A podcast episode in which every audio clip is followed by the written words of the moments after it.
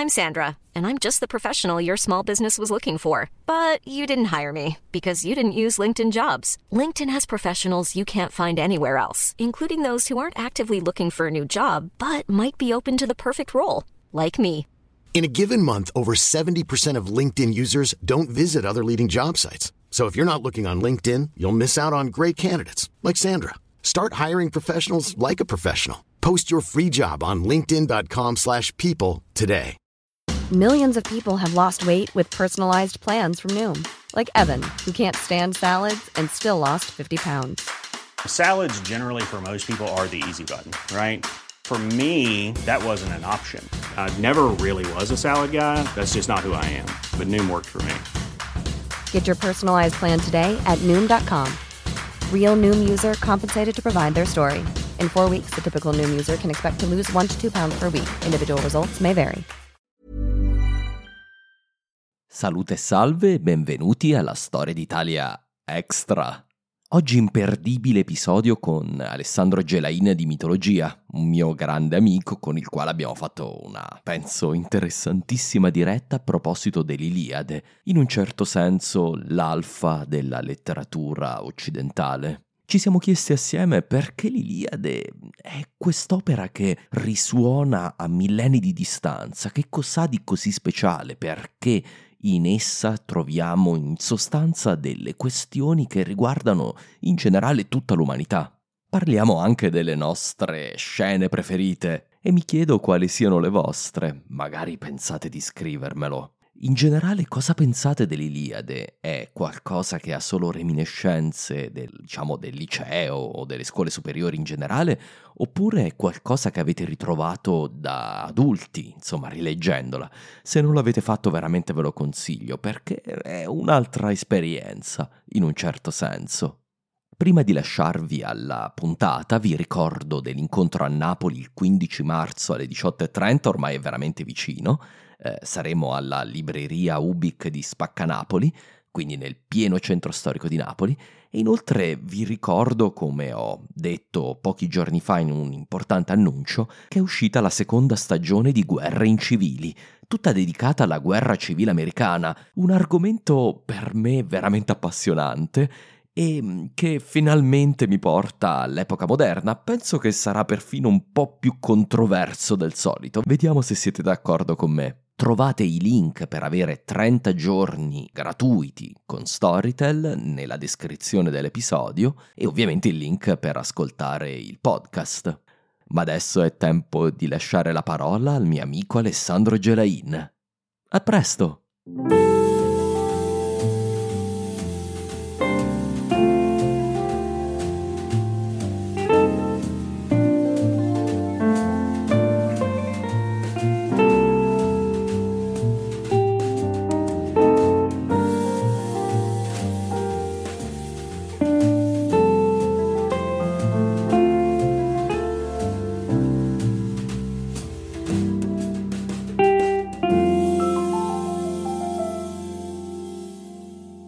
Salute e salve a tutti, canta mio diva del Pelida Achille, l'ira funesta, che infiniti lutti addusse agli Achei. Io vado a memoria, poi potrei aver sbagliato qualche parola. Oggi abbiamo il re della mitologia in podcast, Alessandro Gelain. Veramente un piacere finalmente, diciamo, realizzare una cosa assieme in diretta. Ecco, eh, ci siamo incrociati tante volte, siamo amici eh, ci vogliamo bene. Ci siamo pure incontrati a Verona per la prima volta dal vivo, che è stata una cosa, un momento meraviglioso. Grazie Alessandro di tutto quello che fai nella divulgazione della mitologia in Italia e grazie per essere passato di qua. Grazie a te di avermi invitato. Eh, è vero, tu sai quanto ti ammiri, anche perché eh, il successo del mio podcast si basa sulle tue indicazioni che tu mi desti tantissimo tempo fa, un secolo fa, tanto che io, io nonostante io sia più vecchio di te, e io continuo a considerarti un mio mentore in questa avventura perché mm, è stato proprio, lo dico a tutti gli ascoltatori, è stato proprio Marco a darmi le prime indicazioni su quello che dovevo fare, come dovevo comportarmi, la gestione del podcast e tutto il resto. Quando ho iniziato non sapevo assolutamente nulla, non è che adesso ne sappia tantissimo di più, però eh, quel, quella, quelle cose fondamentali, importanti, quelle pietre angolari nel comportamento e nella produzione del podcast, quelle attenzioni rispetto per il pubblico, eh, tutte cose che già avevo in nuce eh, come, come, un maestro di filosofia, Marco me le ha tirate fuori e quindi... Eh, erano, erano già lì. Erano già lì, ma, ma, mi fa molto piacere. Mi fa molto piacere di, di, di prendermi questi meriti che non ho. Ma no, no, no, vabbè, sono contento. Sono contento e e una delle cose più belle del mondo de- del podcast è questo di avere una rete di amici eh, che si vogliono bene in questo senso e, e questo lo trovo, uh, lo trovo veramente straordinario. Ma oggi, eh, e, e, questa è una cosa che veramente ho pensato, ma come? Non ho mai parlato nel mio podcast di una cosa che io adoro e che è in generale la cultura greca. No? Io ovviamente per motivi cronologici sono partito con il, uh, il tardo impero, anche se diciamo la grecità è imbevuta di grecità la, la Roma d'Oriente, quindi in un certo senso di riflesso sì, io so quanto è importante per, per gli uomini ancora ai tempi di Bisanzio, quanto per la loro identità ancora importante l'Iliade che considerano come la pietra angolare del, del loro essere, del, eh, della loro cultura, e questo anche in epoca cristiana.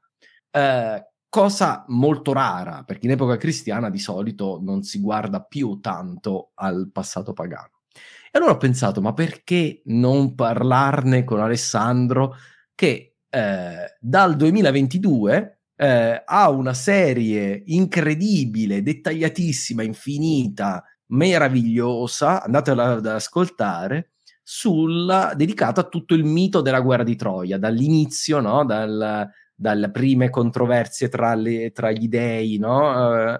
eh, fino, fino al adesso, proprio in queste settimane, dicevi, infatti stan, stai per terminare. Sì. Quindi vorrei dire, vuoi presentare il podcast in generale come è nato, il concetto originale, che era leggermente diverso da quello che per motivi diciamo di, di contenuto hai a- applicato adesso e diciamo e, e così eh, anche chi non ti conosce ti conoscerà di più. Giusto beh certo è giusto. Eh, il podcast ehm, eh, mitologia le meravigliose storie del mondo antico nasce come eh, supporto scolastico per i miei studenti. E quindi mi interessava eh, comunicare in maniera diversa delle cose uh-huh. con le quali mi confronto in aula. Eh, sai, c'è l'idea della Philippid Classroom, per esempio. Eh, ho pensato di produrre all'inizio del materiale che i ragazzi potevano ascoltare a casa e di cui poi si sarebbe discusso in aula. Questa uh-huh. cosa qua è diventata poi, come tu ben sai, qualcosa di più complesso. Più grande. Di più grande e poi ho dato finalmente sfogo a una passione che mi perseguita in qualche maniera da, da quando ero bambino, cioè l'amore per queste storie. Mm. Perché um, quando ero bambino io, quando si andava a scuola, queste storie facevano parte del, del, del, bagaglio culturale che veniva offerto ai ragazzi. Poi c'è chi lo amava, chi lo amava di meno, chi se lo teneva di più, chi lo dimenticava. Io me lo sono tenuto e mi sono trovato in quella condizione lì. Così ho cominciato un po' per gioco, un po' per serio, un po' per divertimento e un po' per, mi dico anche lavoro, ma non è più... È una cosa che attraverso i millenni è come se sia diventato una, un linguaggio comune di cui tutti in teoria... Esatto. Lo è, lo è, è un linguaggio comune che tutti anche inconsciamente conoscono in un certo senso, no? Sei d'accordo? O che, o che dovremmo conoscere, noi ce l'abbiamo dentro, adesso senza fare il professore, c'è uno studioso sì. si chiama Claude Levi-Strauss che ha eh, ritrovato eh, quelli che sono i mitemi, eh, eh i, sai per, per, parlare le parole sono i fonemi, le, le, i componenti mm. come dire, Delle fondamentali parole. della parola, no? E lui ha coniato questo termine, i mitemi. Lui ha trovato che ci sono dei mitemi che appartengono a tutte le culture e sono mm-hmm. confrontabili, sovrapponibili. Sono cioè elementi fondamentali del mito che si ritrovano in tutte le culture. In effetti, se tu ci pensi, tutte le culture si domandano come mai il sole sorge, come mai piove, perché ci sono i tuoni. Perché la pioggia sì. cade dall'alto verso il basso? Perché ci sono le persone nere di carnagione e le persone chiare di carnagione? Perché mh, ci sono le stagioni perché dopo, dopo, l'inverno viene la primavera, non viene l'estate, non viene un nuovo autunno, perché c'è questa regolarità, eh, perché la Luna cambia sempre il suo percorso, pur rimanendo sempre la stessa. E certo. le doma- le, queste sono domande fondamentali che ehm, in qualche maniera tutte le culture eh, tendono a giustificare in una qualche maniera. E Claude Lévi-Strauss ha individuato che ci sono appunto ehm, ehm, componenti fondamentali del mito comuni a tutte le culture. Quindi vuol dire che tu, anche culture che non si, che non si conoscono, che non, che non, hanno contaminazioni tra di loro, quindi è una cosa assodata. Sì. Grazie eh. a questo antropologo. Prego. Sì, sì, no, no, continua, continua, continua. Ah, eh, eh, possiamo dire che la mitologia appartiene a tutti. E poi c'è qualcosa di più la cultura che passa attraverso i racconti mitologici è vero che viene bypassata dagli interventi delle religioni successive che volano come religioni pagane quelle precedenti, ma fanno parte di un tessuto che ritorna. Quando racconto di Ettore che combatte contro Achille e della paura che eh, Ettore prova, eh, non parlo solamente di un tizio che forse non è neanche esistito, anzi no, probabilmente non è neanche esistito, eh, di, di, di, di, 2300 anni fa. Mm-hmm. Ma parlo della tensione, della paura dell'essere umano. Quindi sì. quando poi parleremo magari eh, del perché il mito eh, sia ancora così presente al giorno d'oggi, eh, beh, è perché parla a delle, a delle parti così intime di noi che ci appartengono. Eh, uno scrittore ha detto che mh, mm, quando tu racconti qualcosa, racconti sempre qualcosa che non c'è, una falsità, un racconto. Anche se racconti di Cappuccetto Rosso, tu racconti una storia inventata, ma quello che viene, come dire, trasportato, prodotto, è comunque sempre la verità. E quindi tu, eh, anche raccontando una storia inventata, proponi a chi ti ascolta, dai a chi ti ascolta un pensiero di verità. E dunque l'Iliade, come tutte le altre storie del mito, pur raccontandoci cose inventate, pur raccontandoci giustificazioni o riti di fondazione, miti di fondazione, perché le donne non potevano votare ad Atene. Le donne si domandavano perché non potevano votare ad Atene. E è stato inventato un mito che spiegava perché alle donne non era concesso votare ad Atene. E, dei, dei, dei, il mito è profondamente misogino. Le donne eh, sono pochissime le eroine e fanno tutte una certo. fine indecorosa. Per quale motivo? Ma perché la storia è scritta così? Quindi eh, è, è, come una, un, un, vascello che porta pezzi di verità, ecco, diciamola così. Sì, sì, Il, eh, anche quando è una storia inventata, ci sono pezzi dell'essere umano che sono inclusi lì dentro in quel mito e pezzi anche, come stai facendo, come stai alludendo tu, della cultura che ha prodotto quel mito, anche se ci sono dei miti che sono appunto universali. È un, interconnesso. Devo dire una cosa tecnica antipatica, qualcuno mi ha segnalato che hai il volume un pochino basso, quindi okay. te lo dico così, se puoi a, a, avvicinare allora. un pochino, certo. vedi che così lo, lo, lo risolviamo. Devo, mi dispiace di passare no, dal, dall'alto al tecnico, mettiamola così. No, no, d'accordo. Eh, e, ma, il, ma questo, è, questo è in generale è molto interessante, ma abbiamo parlato in generale per ora. Cosa c'è di specifi- specifico nell'Iliade che eh, la rende così speciale, in un certo senso, co- che la rende così immortale? E perché a prima vista io so che qualcuno a prima vista, non, anche non avendolo letta, anche solo per sentito dire, dice, ma perché dovrebbe interessarmi una storia di guerrieri che si combattono uh, 3000 anni fa? Quindi questa è, è un po' la provocazione, Alessandro, eh, eh, che ti voglio chiedere cosa c'è di immortale nell'Iliade. Allora, eh, è una risposta complessa. La risposta complessa è, parte dal fatto che Iliade e Odissea sono i testi sui quali i greci formano le nuove generazioni. Nel senso sono eh, i testi di eh, riferimento per quello che deve essere eh, un greco. Il comportamento, il comportamento del giovane greco. Sì. Non vuol dire che il giovane greco debba um, imbrogliare o debba uh, rubare, come succede in alcuni episodi. Eh, cosa succede nell'Iliade? Nell'Iliade abbiamo eh, situazioni di eroismo, di codardia, eh, eroi che combinano eh, cose terribili, tradimenti tra eroi. Hm? e comunque abbiamo sempre una narrazione che ci racconta di comportamenti sopra le righe. L'eroe, l'eroe greco non è un eroe senza macchie, senza paura.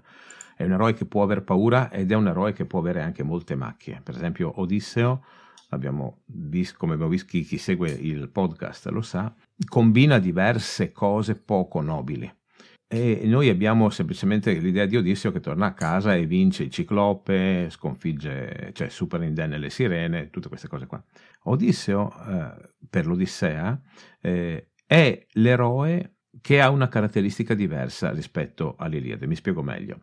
Mentre l'Iliade è il testo che riflette su, sul comportamento in generale, cioè quale deve essere il comportamento del bravo greco, quindi riflettere sulle azioni buone e cattive che gli uomini fanno e avere più consapevolezza di quello che tu fai nel tuo comportamento.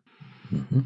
L'Odissea mira a eh, aguzzare un'altra abilità. Allora, mentre l'Iliade, attraverso il fatto che, per esempio, Achille, che ama mm, Briseide e quindi si ritira batta- dalla battaglia, a un certo punto viene preso dalla voglia di accoppiarsi insieme con Troilo, un giovanissimo mm, principe troiano, e eh, lo uccide perché lui gli resiste noi rimaniamo stupefatti nel sapere che, che, che questa cosa accade, cioè Achille, l'eroe meraviglioso, che... e invece no. Eh, l'eroe greco, appunto, come dicevo prima, non è senza macchie, senza paura, ha paura e ha molte macchie. Le molte macchie sono gli errori o i comportamenti che non dovrebbero essere eh, fatti. Mm. E non è che vengono taciuti. Sarebbe peggio se Achille fosse sempre perfetto, se Ettore fosse sempre sì. perfetto. Ettore rimprovera Paride per codardia e poi nel momento in cui deve affrontare Achille, lui si comporta da codardo fuggendo. E noi rimaniamo stupiti, ma in realtà questo ci riporta l'umanità di questi personaggi. E se un eroe può avere paura, può, fare, comport- può avere comportamenti meschini, sì. sono un povero essere umano, che ho questa, questo, questa, questa, uh, questa immagine davanti, che insegnamento trovo? Trovo che l'insegnamento del dell'Iliade è attento che anche chi è nobile, attento che anche chi è forte può commettere azioni meschine. Tu che sei un uomo normale devi fare ancora più attenzione. A, a maggior ragione fai attenzione. Ragione. Così come nella Bibbia c'è la figura di Davide, pardon, prego. No, perché Davide c'è no. nell'Iliade, eh? Davide. Ah, beh, di... no, questa mi interessa. Avevo una domanda, ma vai su Davide, Davide, Davide e l'Iliade. Davide, ehm, poco dopo la morte di Ettore, pare sia stato interpellato da Priamo. Quindi c'è questa sovrapposizione temporale che è interessante, che sto studiando ancora. Eh?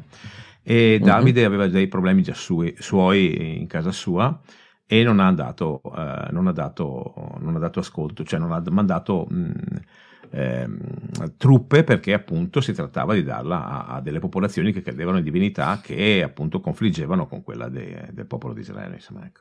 Ma Davide, Mol, ecco, scusami, le, sarei interessato a sapere da dove, vie, da dove, deriva il mito, perché scommetto che essendo vissuti gli ebrei in un mondo molto ellenizzato a partire dai tempi di Alessandro Magno in poi, sia lì che forse ha origine questo mito. Non lo so, Guarda, questa è un'intuizione mia. È un, siccome sto lavorando mh, a quello che accade dopo alla, alla morte di Ettore e dopo, ehm, e dopo la fine dell'Iliade, ci sono diversi testi che ci danno informazioni simili ma mh, un pochettino contrapposte.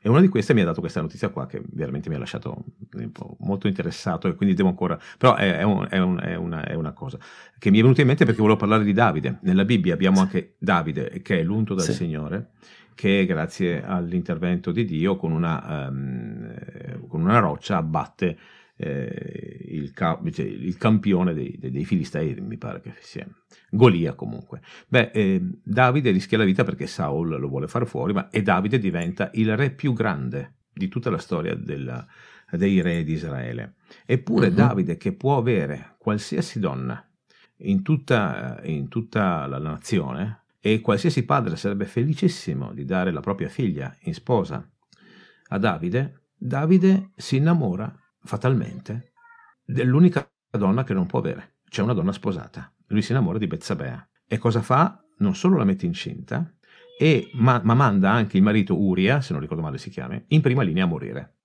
Il marito Pro- Problema risolto. È, è problema risolto, ma anche lì, cosa, perché la Bibbia si preoccupa di dirci questa cosa? Non poteva tacere e lasciare che Davide fosse perfetto.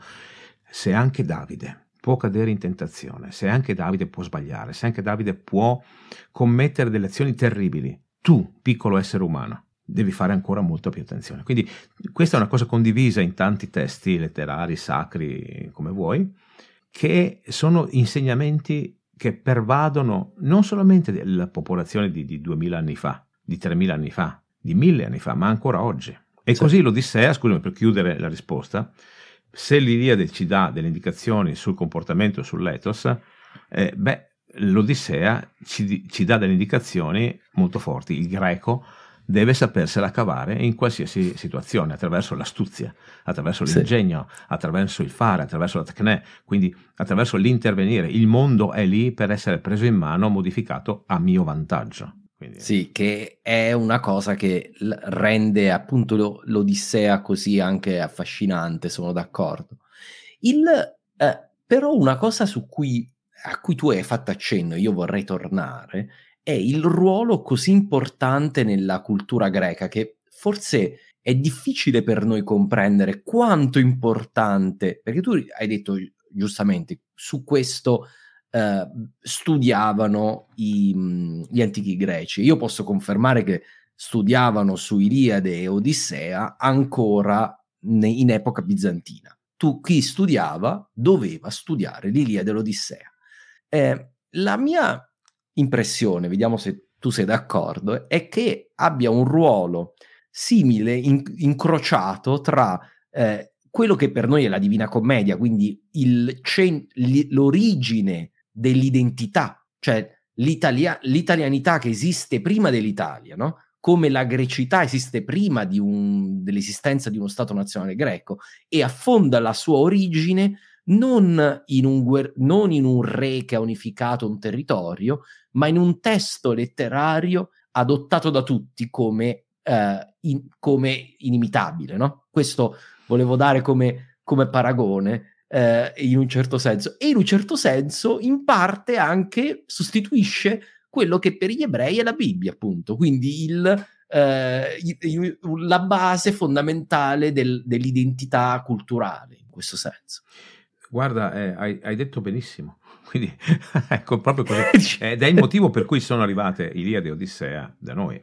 In realtà abbiamo altri testi che sono accessori, tipo il testo di Dicretese, che è stato ritrovato eh, sotto il regno di Nerone e, e, di cui pensiamo ci sia una certa tranquilla, mm, come dire, verosemiglianza per il fatto che è scritto in lingua fenicia, che è stata scritta quindi prima che esistesse la lingua greca scritta, quindi risale sì. a, a, a, almeno al VII secolo, se non, se non prima, avanti Cristo. Quindi potrebbe essere addirittura coevo del, dei racconti della primi, del... appena finita la guerra perché Ditti di Creta sì. dice di sé di essere eh, uno dei soldati che è tornato. Quindi è un po' eh, è bella la storia del ritrovamento di questi testi è stato dopo un terremoto, si è rotta a Creta la, la, la, il sacello di, di Diti di Creta e si vedeva una scatola di metallo. Questa scatola ah. di metallo sono stati trovati dei, dei, dei, dei, tavoletti, dei tavoletti di tiglio in cui erano state incise in fenicio. Il, eh, non sapendone che fare, lo hanno portato al padrone del campo, il quale, il quale ha capito che era di fronte a qualcosa. Sto qua desiderava ardentemente la mh, mm, cittadinanza romana e l'ha fatta recapitare Nerone, che l'ha fatta tradurre e ha dato la cittadinanza romana e diversi doni a questo padrone. Ed è per questo che noi abbiamo la versione alternativa al racconto omerico, perché Diti di Creta ah, io, racconta, racconta, Questo non lo sapevo. Eh. E in che cosa dif- eh, ci puoi dire qualche differenza tra, tra le due? Allora, eh, per esempio, mm, ci sono più che altro ci sono, de- delle, ci sono delle parti che in Omero non sono state dette. Per esempio, eh, la morte di Palamede. Eh, Palamede non c'è nell'Iliade, ma in realtà nel periodo in cui viene raccontato dovrebbe esserci, oppure è morto proprio il giorno prima in cui inizia l'Iliade. Eh, in ogni caso, ehm, quella parte lì eh, non c'è, ma eppure Palamede è una figura importantissima per la guerra di Troia. A dirti la verità, la verità vera, nel momento in cui ho cominciato ehm, l'Iliade, ho tenuto fondamentalmente l'Iliade uh-huh. e, e quindi lì mi sono basato. Adesso che sto per terminarla, vado avanti con il racconto, ma nel racconto che andrà avanti, per esempio nelle, nella puntata che andrà in onda tra tre settimane circa, che mhm. racconterà uh-huh. Dell'arrivo della regina delle Amazzoni, che anche lei fa parte della, sì. della guerra di Troia, ehm, eh, che è una figura bellissima di donna guerriera, ma meravigliosamente raccontata mh, mm, da Quinto Smirneo, ma vergognosamente eh, denigrata da Diti di Creta. Quindi eh, abbiamo diverse, eh, diversi punti di vista, diversi racconti, sia perché Diti di Creta fa parte del gruppo Acheo che combatte contro Troia e quindi deve assolutamente denigrare qualsiasi, venga, qualsiasi cosa venga dagli avversari.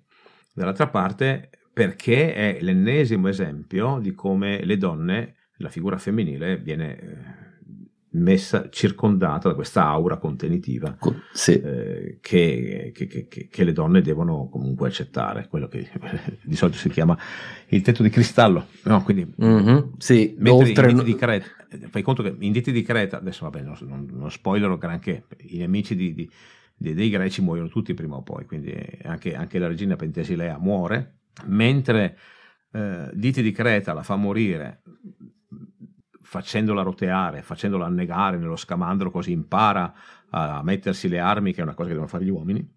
Almeno in Quinto Smirneo eh, questa, questa, morte eh, viene rivestita da un'aura, eh, diciamo, Eroica. compassionevole. Al tempo eh. stesso, anche in Quinto Smirneo, c'è il fatto che è compassionevole perché? Perché è una donna e deve avere la compassione dell'uomo che in qualche maniera la perdona di aver fatto questa cosa qua, insomma, certo. questa, questa, di aver avuto questa alzata di capo. Il, in generale tutto questo è, è, è molto interessante vedere ehm, questo punto di vista di, di, ditti di Creta che io non conoscevo, eh, perché, e qui mi viene una, una, domanda proprio che mi è venuta così sul momento, eh, eh, io ho sempre avuto l'impressione che Omero in sotto sotto un po' parteggi per i troiani, non parteggi proprio apertamente, però i troiani gli stanno simpatici e questo, eh, correggimi se sbaglio, ecco, no? e questo um, è abbastanza curioso perché stiamo parlando del mito fondativo dei greci che si identificano con, più con i um, micenei con, che con i troiani, quindi perché con gli Achei, no? Quindi perché questa cosa, secondo te?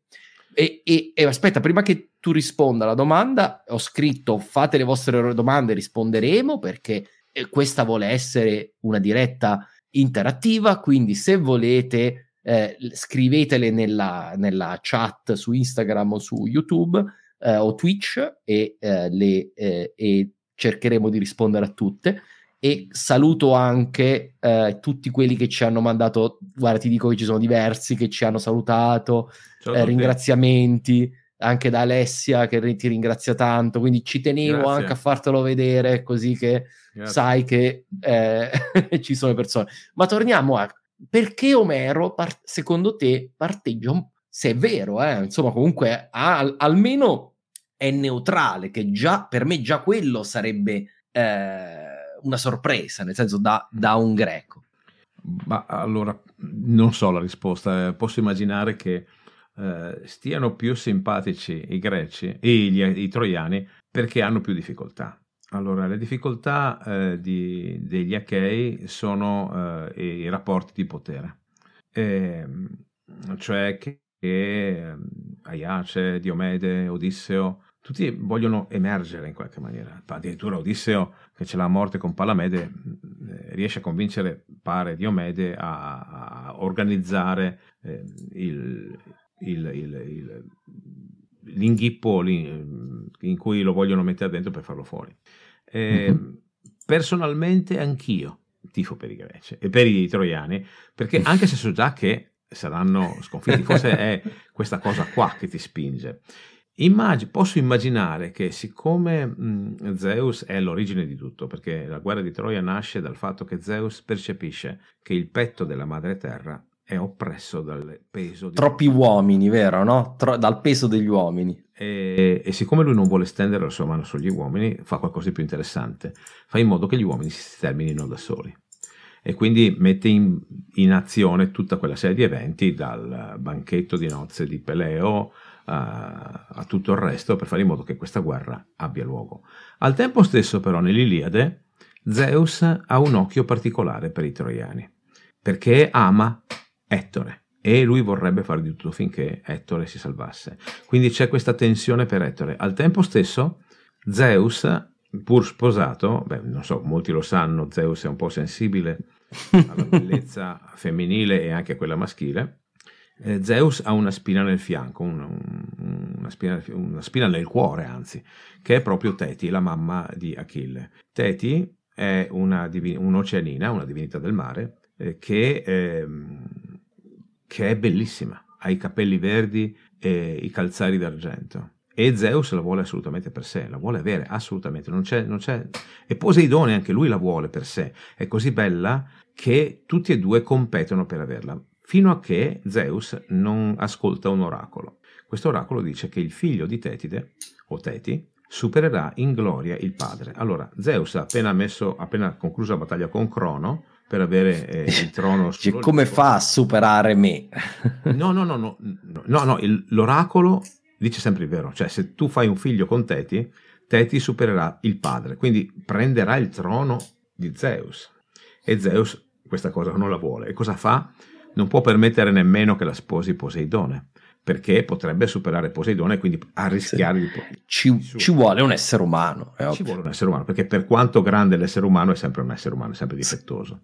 E prende Peleo. E infatti sì. il Pelì di Achille figlio di Peleo. Il Pelì di Achille, il figlio di Peleo. Però... Chi è veloce Achille. Eh, queste, eh, queste ex fidanzate che improvviso vengono su, che ti rinfrescano un pochettino la memoria di quando tu cercavi di ottenere i loro favori. e infatti Teti fa proprio questo. Teti va a un certo punto a uh, stuzzicare la barba di Zeus chiedendogli di far perdere gli Achei per fare in modo che eh, i troiani, non i troiani vincano, ma che gli Achei siano messi così ma, a, a, mal partito da chiedere che eh, Achille ritorni a combattere. Sì. E quindi eh, lui in qualche maniera a malincuore fa questa cosa qua, sia perché glielo domanda il suo amore mai, mai come dire, eh, consumato, eh, sia perché secondo me Zeus ama eh, i troiani e secondo me anche Omero ama i troiani, sì. perché in tutte le storie noi non parteggiamo per chi vince, noi è, è un... parcheggiamo per chi perde. Io ti, ti do la mia interpretazione, no? Forse l'opera più antica è più vicina agli eventi, no? Quella di cui abbiamo parlato, ritrovata in epoca di Nerone, quindi è più vicina agli eventi e quindi è, è naturalmente partigiana per gli Achei, perché è scritta da gente che magari si sente ancora eh, molto vicina a quella cultura.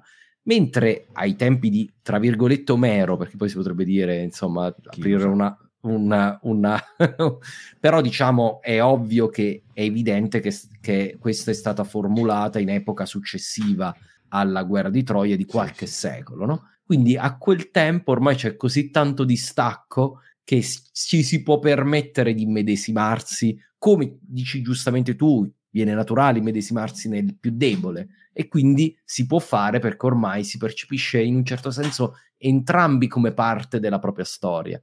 Quindi questa è la mia spiegazione poi non scientifica, ecco. No, Insomma. Ma, ma, vedi, è questo che fa il mito. Questo ti fa chied- il mito ti fa chiedere, ma tu da che parte stai?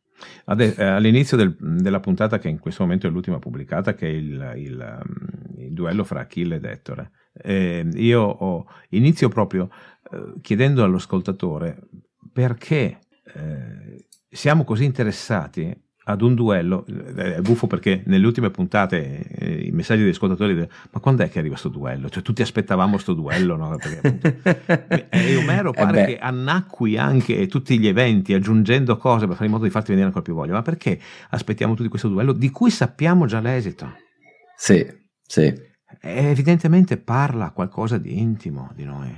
Ehm, vabbè, e quello, questo mi fa venire in mente una domanda che volevo farti dopo, ma te la faccio subito visto che l'hai tirato fuori adesso, no? Perché il duello tra Ettore e Achille è una delle scene indimenticabili no? dell'Iliade. Non so se è la tua preferita, eh, non è la mia preferita, però è tra le top, no? Diciamo. E um, che cosa rappresentano, uh, in un certo senso, a tuo avviso, uh, eh, Ettore e Achille? Che visioni del mondo, che ruoli anche nella società diversi rappresentano? Guarda, eh, Ettore è la figura più nobile di tutte, perché Ettore, essendo principe, essendo il più anziano dei principi, potrebbe prendere e mandare avanti le, le sue truppe. Ettore è la figura dell'uomo che, pur sapendo per esempio che, che, che la sua vita è segnata, la sua azione, la sua esistenza è segnata, per fedeltà al dovere va avanti a fare quella cosa lì. È questo che ci rende così affascinante la figura di Ettore. Ettore potrebbe, senza che nessuno gli possa dire niente, perché lui è il principe, è, è, come se un generale andasse in prima fila insieme con i suoi soldati. Il generale sta sulla, sulla collina e ordina ai sottoposti di andare a dire ai soldati cosa devono fare. Sì. Eh, ma Ettore è da solo contro il figlio di una dea che ha fama di essere invulnerabile ma non lo è, ma che è figlio di una dea e quindi ha movenze, forze, potenza divine. Achille ha una lancia che è così pesante che solamente lui e suo padre riescono a maneggiarla. Nessuno mm. riesce a maneggiarla. Quindi è Ettore quando lo ha di fronte sa che morirà.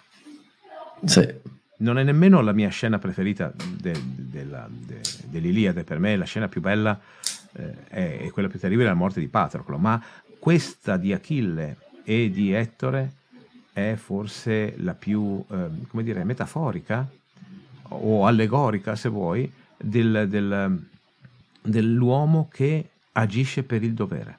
Al tempo stesso, Achille è una figura inferiore in questo momento qua, perché Achille vuole uccidere Ettore per vendetta. Infatti eh, eh, non gli concede nulla. Mentre Ettore gli dice se io ti ucciderò, rispetterò, non offenderò il tuo corpo e lo restituirò ai tuoi compagni, eh, lo spoglierò delle armi ma lo restituirò.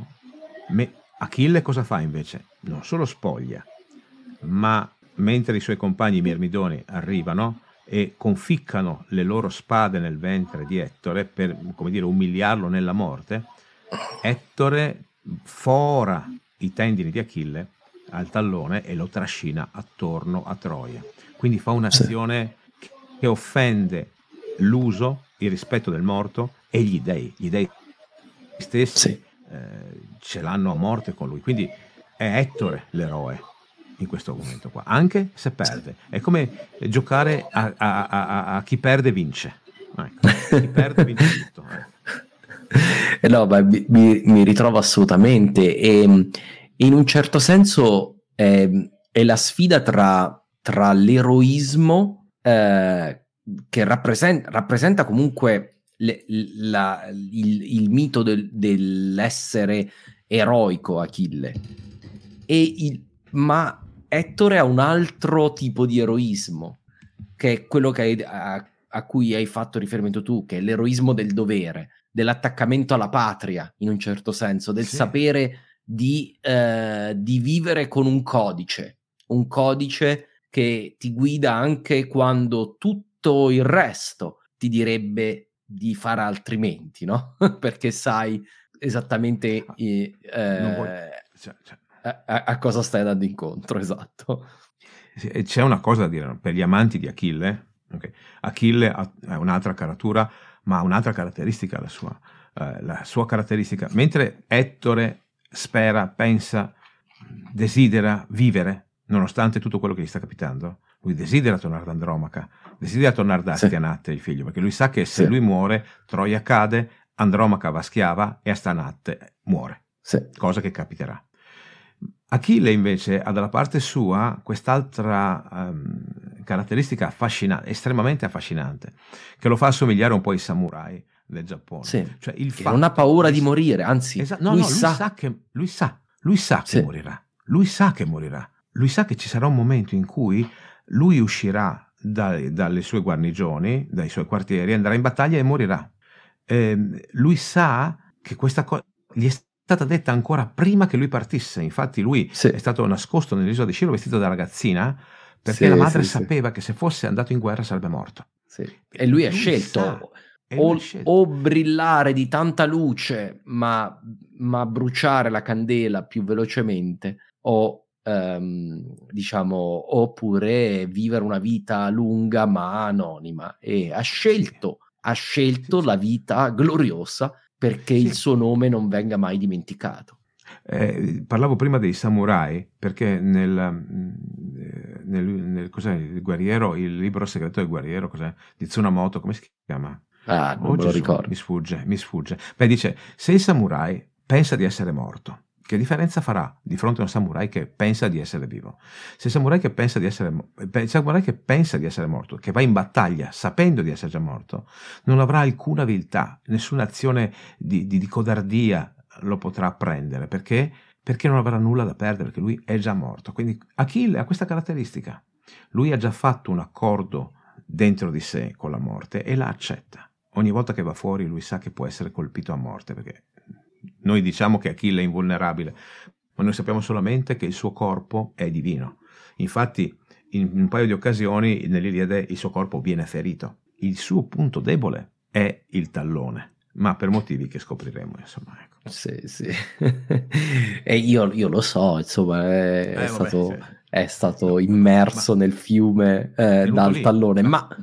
Vabbè, ma, ma, ma, spoiler, ma non, non serve perché in realtà lo trovate nelle vecchie puntate. Il tallone per cui è stato preso non è diventato divino, ma è stato bruciacchiato e non può essere lasciato lì. E allora il padre Peleo e Chirone vanno a dissotterrare un pezzo del gigante Damiso, che era un gigante famosissimo per la sua velocità, e sostituiscono il tallone con questo osso qua. Questo osso qua permette al giovanissimo bambino Achille di essere imbattibile nella corsa. Infatti si chiama Achille piede veloce perché ha un piede veloce, quindi corre velocissimo, ma è anche l'unico punto debole di una perfetta macchina da guerra. E quindi certo. colpendo quella parte lì, in qualche maniera tutta la parte perfetta perde la sua perfezione. E quindi fatalmente, incredibilmente, eh, vergognosamente, se tu colpisci Achille al al, al, al tallone, beh, allora tu hai la vita di Achille nelle mani. Ecco. Certo. Allora, un così... paio di, di domande le, le, tiro fuori subito così prima di andare avanti, così cominciamo a rispondere a qualcuno e diamo anche eh, l'idea a qualcun altro se vuole fare una domanda.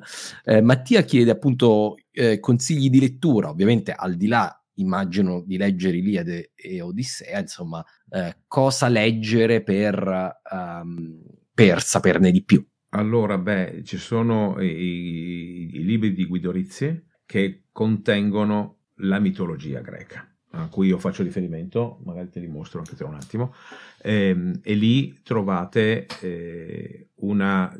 sono libri che si leggono molto volentieri per chi è appassionato, eh, bisogna un attimo farci l'occhio per, per riuscire a orientarsi. È vero che Guido mi, mi, ricordi le mie fonti di storia, sì, molto bello per me, io mi diverto tanto, eh, però attenzione eh, perché... Io mi diverto tanto, sì, esatto. Perché tu sai, tu cominci, c'è una nota a piedi pagina, vai là, sì. poi vai lì nota, e vedi che ti vada da un'altra parte. Esatto, via così. Eh, allora, c'è sicuramente, sì, i testi di Guido Rizzi sono il non plus ultra della, mm, della, dell'informazione sono un po' carucci, ma eh, sono un investimento per uno che vuole passare nei tempi. Un attimo, dammi un attimo che li vado a prendere. Vai, vai. Intanto io, uh, io vedo di...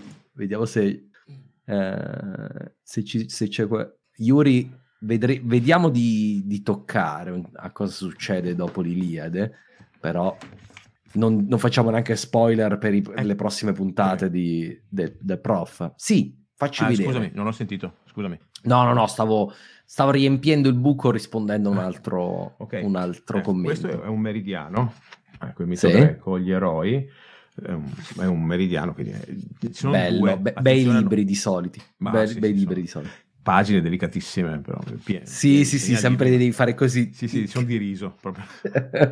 e, ehm, e, questo contiene eh, la guerra di Troia eh, nella sua interezza, se vogliamo. Naturalmente alcune informazioni, come, vi dicevo, come dicevo eh, sono in altri testi, per esempio mh, alcune informazioni le abbiamo dall'Eneide, altre informazioni le abbiamo dall'Odissea, altre sì. da storici o poeti eh, che possono essere più o meno vicini dal punto di vista temporale agli eventi che vengono raccontati.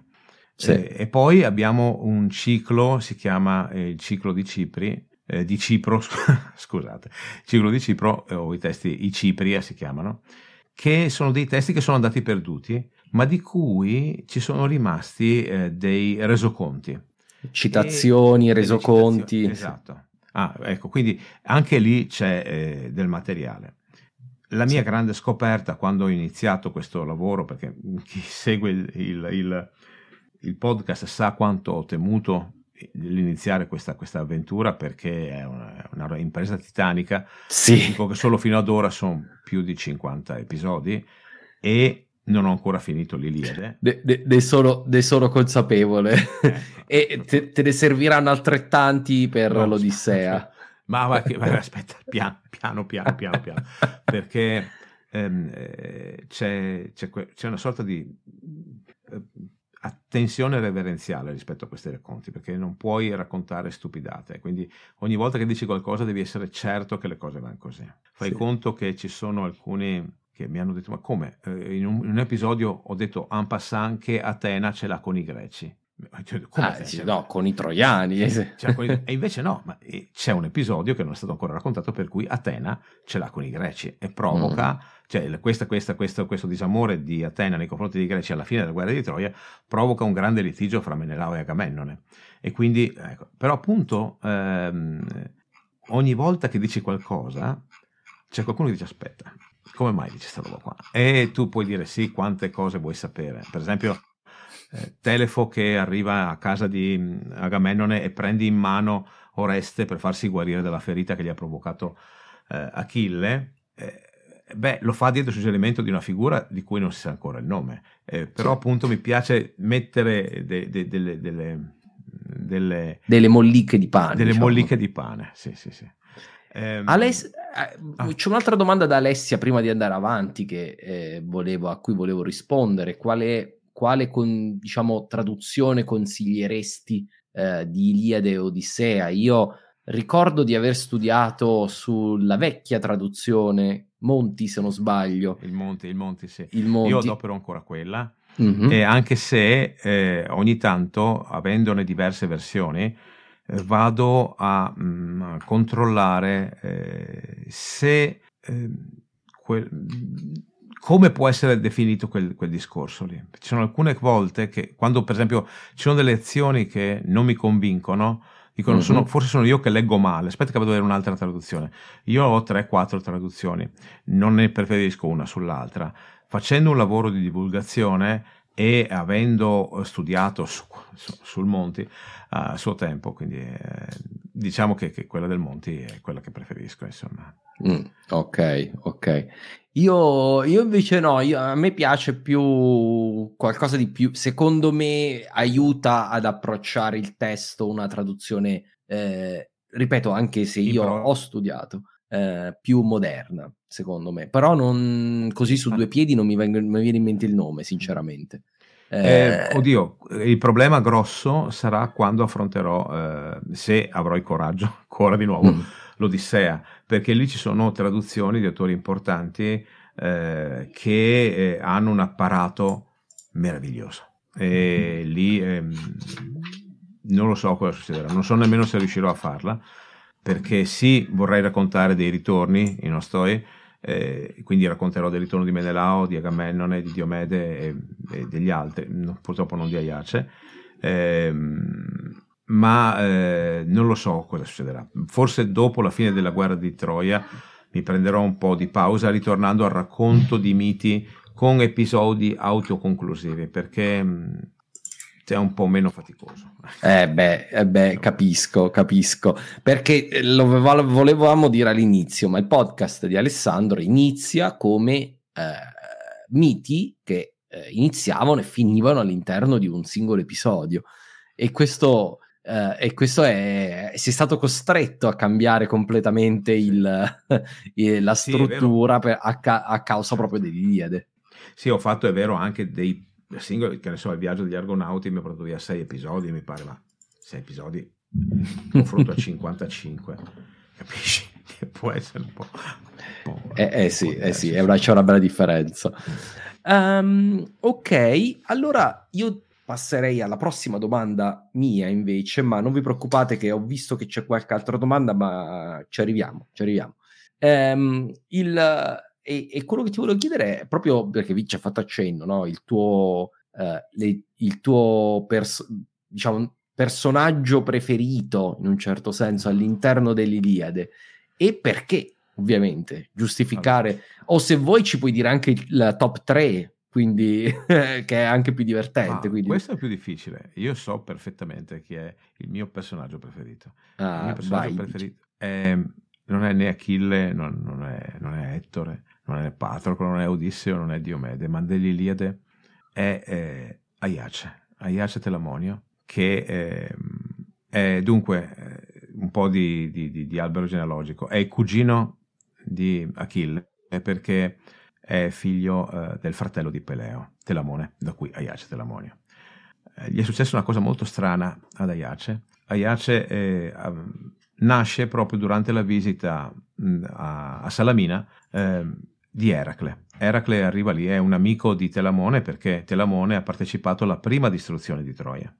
Non viene raccontato nell'Iliade, non, ecco, eh, viene raccontato nei, nei racconti di Eracle. E Telamone è un mm. grande amico di Eracle, tanto che ehm, accoglie Eracle e brindano insieme. Qua, mentre Eracle è lì, nasce appunto questo bambino, Aiace, e Eracle fa un dono, invoca Zeus affinché dia un dono a questo bambino e lo, acco- lo, um, dire, eh, lo appoggia dentro la, la, pelle del leone di Nemea. La pelle del leone sì. di Nemea, che è il mantello di Eracle, sì, è di Eracle certo. è, è, una, è, un, è, una, pelle invulnerabile, quindi nessuna freccia, nessuna spada, nulla potrà passarla.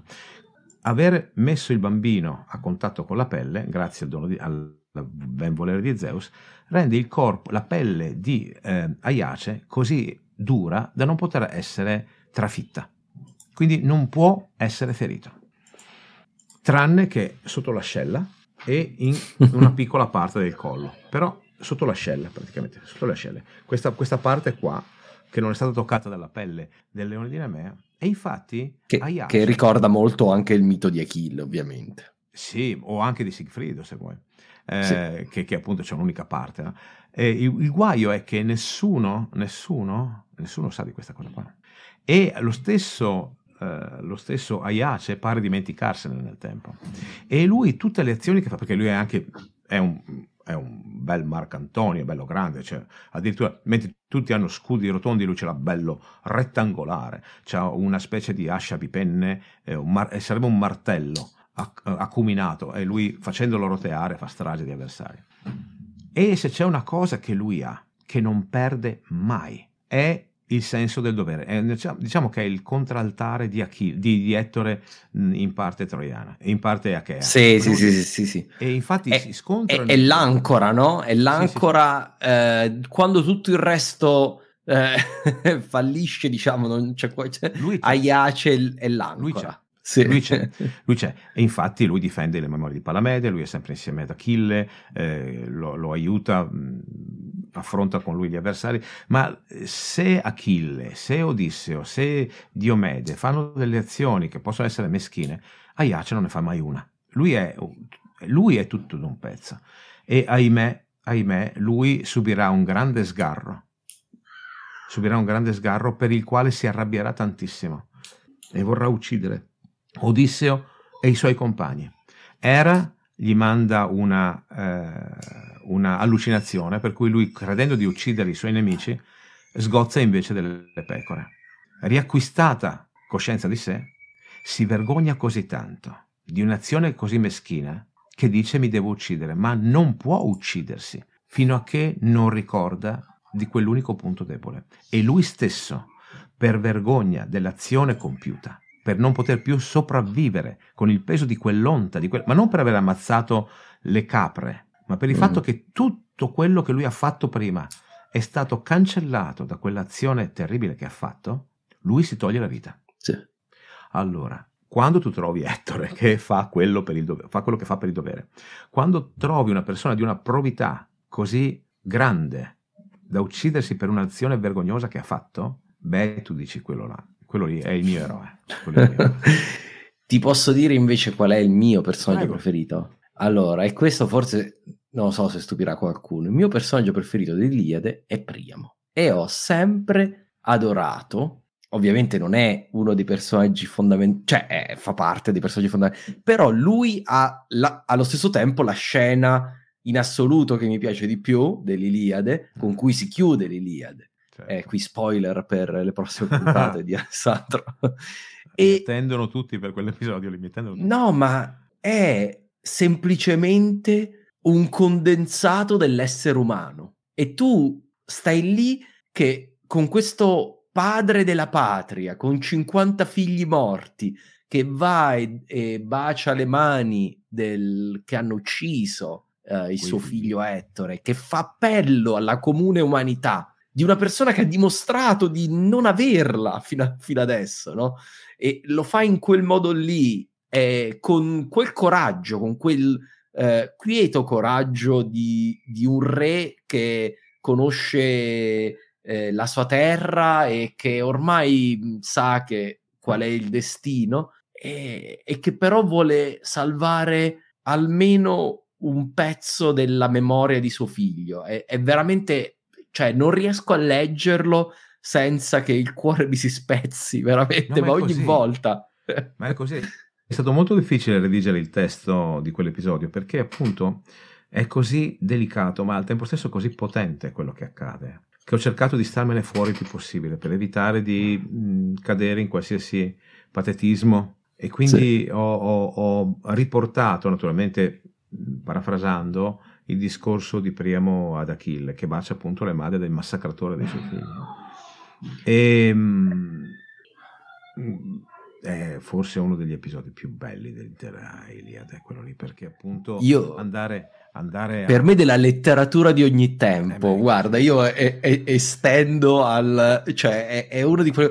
Tanto è vero che è così bello che in un film terribile, che spero tu non abbia visto, ma te, temo di sì, che è il film Troy, che è un ah, film terribile, assolutamente, non, non lo consiglio assolutamente, però quella scena lì, solo quella scena lì, sì, sì, sì. solo riuscite a farla, eh? Solo riuscite Io a farla. Abbastanza fedelmente. Eh, sono riusciti a farla, ma perché secondo me è impossibile farla male. Cioè, re, re, cioè perché è, anche volendo farla male, è, è, ha un, una portata poetica così forte che è quasi impossibile da, da rovinare. Infatti, sì, quello, ecco, se vi dovete vedere Troy, andatevi a vedere quei 5 minuti alla fine perché secondo me quelli lì sono usciti bene.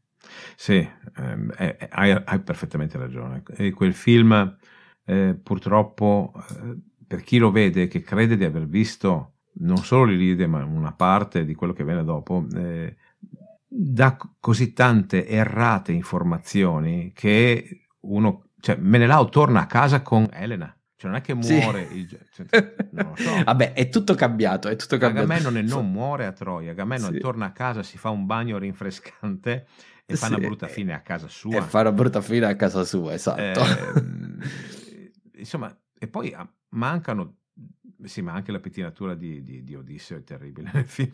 Sembra uscita da, sembra uscita da, da, da, da parrucchiere no, degli 80. Allora, no, non, parlia, non, parliamo male del film o dello sbarco tipo Normandia, non parliamo male del film. Eh. Io volevo solo dire che quella scena lì con, e il personaggio di Priamo con quel eh, che racchiude in sé una persona che non può più combattere, però co- combatte in un altro modo eh, eh, eh, fa appello all'umanità delle persone. Insomma, io trovo una figura assolutamente affascinante e che appunto eh, parla agli uomini di ogni tempo, io penso.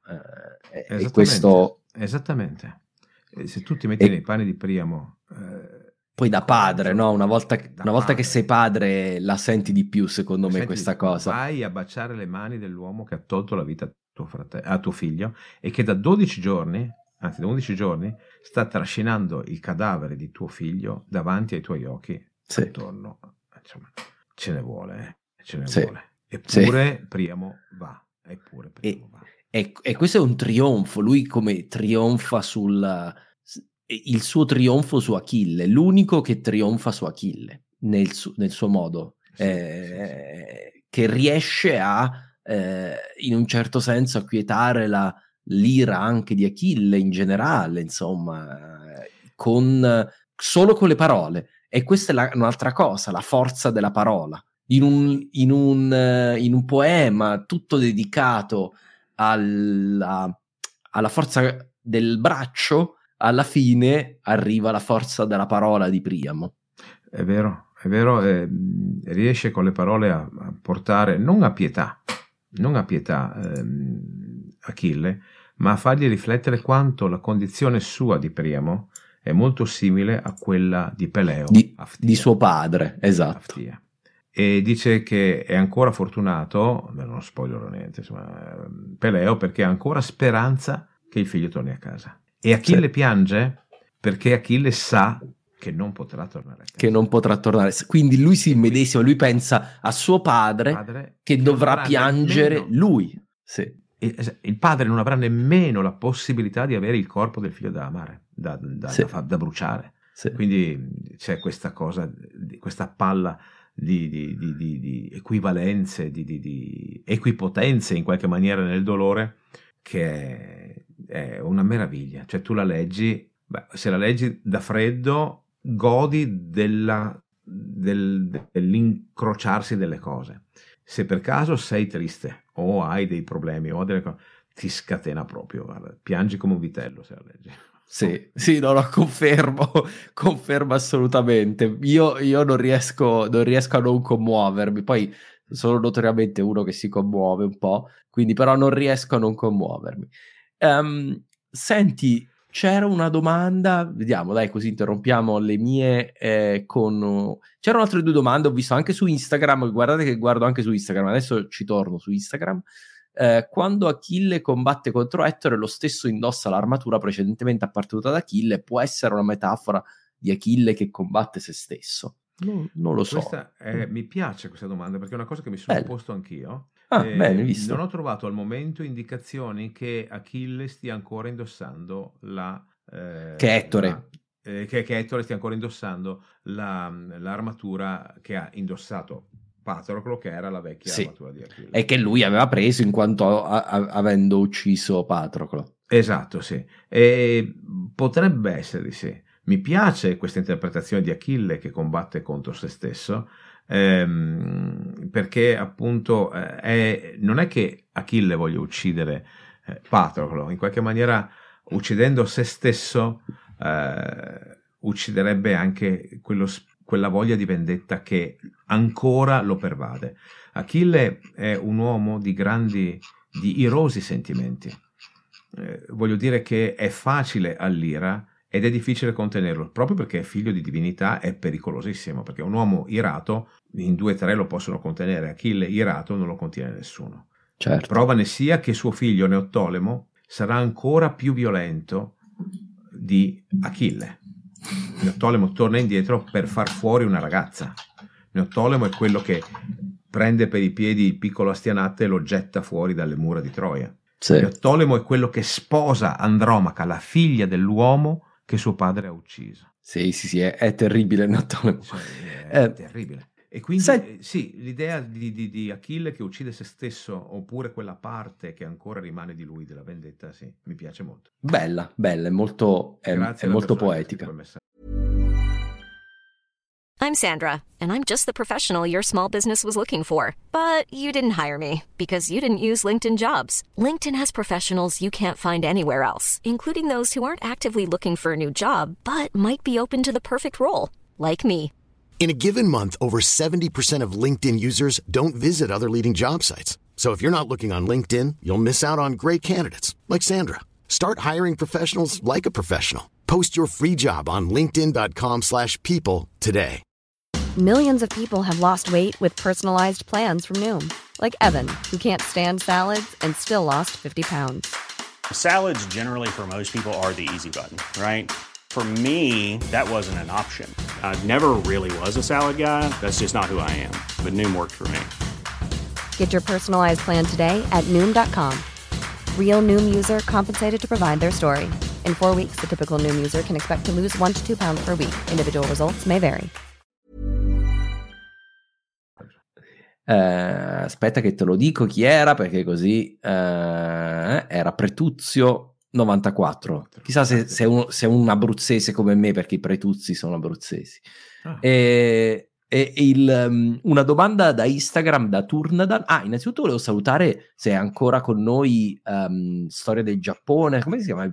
Storia, storia giapponese podcast che prima o poi dobbiamo fare qualcosa assieme perché io sono un appassionato di storia giapponese, quindi eh, sono anche stato in Giappone da poco. Ehm, Turnadan chiede: Ciao a tutti, vi seguo appassionatamente entrambi, grazie. Uh, avete letto I segreti di Omero nel Bar Baltico di Felice Vinci? Io no, non so se tu l'hai fatto, Alessandro. Allora, uh, Molto interessante, ambiente con un'Iliade nel nord, nel nord. Mi è stato regalato. Nord, mi è stato regalato ma non l'ho ancora aperto. È un regalo di, di, di, di, Allora, dovete sapere che facendo questa cosa qua del podcast, eh, i regali di Natale sono diventati libri sì, che guardano sì. Tutti quanti. È finita la, l'era dei maglioni e delle cravatte. è, è Dice, ecco. l'era dei maglioni è finita, eh. che l'era de, dei libri dell'Iliade abbia inizio. Scusa, no, questa è una citazione del signore Denelli. Vai. no, infatti ho ricevuto delle traduzioni dell'Iliade e uno eh, di questi, sì. Eh, fondo, non l'hai, non l'hai. Naturalmente Al... ho la libreria mia di, di, di lavoro di filosofia e ce n'è una solamente per, la, per, il... Per, per, il, per, il... lavoro, esatto. No, e per il piacere. Per il piacere, il piacere scusa, il lavoro e il piacere. No, io invece ce l'ho mischiati, tutti mischiati tra di loro, eh, lavoro e piacere, ma ormai non posso più leggere per, tra virgolette, piacere. Mi concedo un romanzo all'anno, quindi d'estate mi leggo un romanzo, uno poi il resto del tempo devo leggere solo su storie, eh, solo sulla storia che sto seguendo, quindi è così. È un po' triste questa roba qua, capita anche a me, eh, ma è così. Cioè, è così. mi ritrovo anche, anche, tu vai in ferie, ti porti via qualche libro e fatalmente dici quale prendi? Prendi questo o quell'altro? Eh, aspetta, già che ci sono, aspetta che do un'occhiata. Già che ci sono, mi già prendo il libro che mi serve. Eh, esatto, ecco, esatto. E quello dico che purtroppo tanti mi regalano oppure mi dicono è questo, questo dico, magari, mi piacerebbe, mi piacerebbe. Io posso dare un consiglio su un libro di fantascienza a tema Iliade che a me è piaciuto molto e che è Ilium di Dan Simmons. Uh, Dan Simmons è un, l'autore di Hyperion, uh, ha vinto il premio Ugo con Hyperion, che è un, uno dei, dei romanzi di fantascienza più belli in assoluto che è ispirato tra l'altro a Chaucer. E, e quindi eh, ce l'ha proprio lui di ispirarsi ai grandi capolavori della letteratura eh, classica. E c'è questo libro in cui eh, eh, non svelo perché ci sono tante cose veramente bizzarre, però è in corso una specie di guerra di Troia su Marte. E, eh, e la Terra è completamente cambiata, sono, però il, il cuore dell'Iliade è lì eh, ed è ben, ben riportato in, bene, in questo romanzo di fantascienza, quindi che vi sento di consigliare. No, io eh, vabbè, no, Philip Dick, ho, ho, letto qualcosa di Philip Dick e poi ho cominciato a leggere qualcosa di Neil Gaiman, eh, che, che, è lo scrittore che ha fatto mm, è dietro diverse serie televisive, ma che ha una scrittura che mi piace proprio. No, ma io non sono un esperto di fantascienza, lo leggevo di più un tempo e questo mi, mi era piaciuto e quindi va bene. E, Pretuzio conferma di essere abruzzese visto che l'ho beccato, beccato perché, perché, i Pretuzzi, l'Abruzzo deriva da Pretuzzi, che è un popolo del tera, pre-romano del Teramano. Uh, senti, um, abbiamo parlato di eroi preferiti, ma uh, qual è il ruolo delle donne e qual, diciamo nell'Iliade e parte 2 della domanda qual è il personaggio femminile invece che preferisci? Mm. Beh, dunque, il ruolo delle donne... È...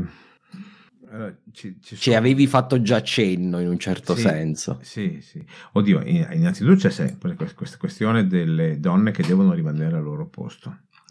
E nel senso che eh, è una storia di guerra, di guerre si tratta, di azioni eroiche si tratta, le donne quindi hanno una minima presenza. È vero che tutto nasce dal fatto che Briseide, che è la figlia di un sacerdote, eh, viene presa da Agamennone eh, cioè con una scusa diciamo di, di, di, di diplom- quasi diplomatica, vabbè, insomma, sì. la prende ad Aia. perché um, Briseide um, ama indefessamente Achille e quando uh, torna il corpo di Patroclo lei si taglia i capelli e li, getta sul, li, li depone sul corpo di Patroclo in segno di, di, lutto e di rispetto e di amore perché Patroclo eh, aveva promesso che eh, avrebbe fatto di tutto affinché Achille tornasse a Ftia con Briseide come sposa. Quindi abbiamo questa figura di eh, schiava per cortesia e amante. Abbiamo le figure delle mogli, eh, abbiamo figure eh, forti di moglie come può essere Clitennestra eh, eh, o ehm, forti come può essere la figura di Ecuba, ma entrambe comunque sanno qual è il loro luogo. È vero che Clitennestra ce l'ha un pochettino con Agamennone perché l'ha sposata dopo aver ucciso suo marito e sì. poi ha fatto fuori che la figlia è Ifigenia quindi sì. non è che Agamennone quando torna a casa si può aspettare di trovare il focolare pronto mm.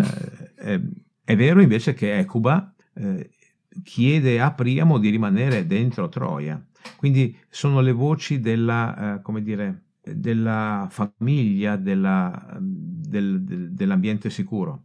La stessa Andromaca, eh, sì. che è la moglie che tutti vorrebbero avere, nel senso che è eh, votata all'amore del marito e che accetta tutto quello che lui dice, quindi naturalmente era ironica, tutti i, uomini vorrebbero avere, nel senso che eh, obbedi, obbedisce in qualche maniera al potere del dovere che pervade la figura di Ettore. Ma tutte le donne in qualche maniera ehm, sono, eh, in qualche, eh, sono eh, delle figure che sono accessorie alla figura del maschio.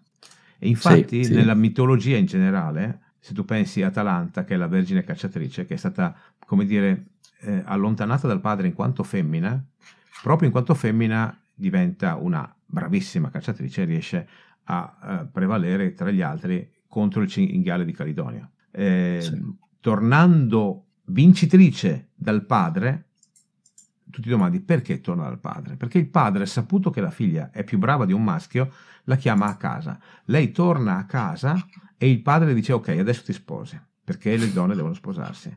Quando lei sapeva benissimo che se avesse perduto la verginità avrebbe perso anche le sue abilità. E quindi vabbè c'è una storia lunga. Ma il problema è perché dopo che ti ha abbandonato tuo padre, dopo che tuo padre ti ha lasciato, tu senti il desiderio di essere riconosciuto da tuo padre, perché questa è la figura che deve, cioè questa è la figura femminile che viene, che viene come dire, tramandata.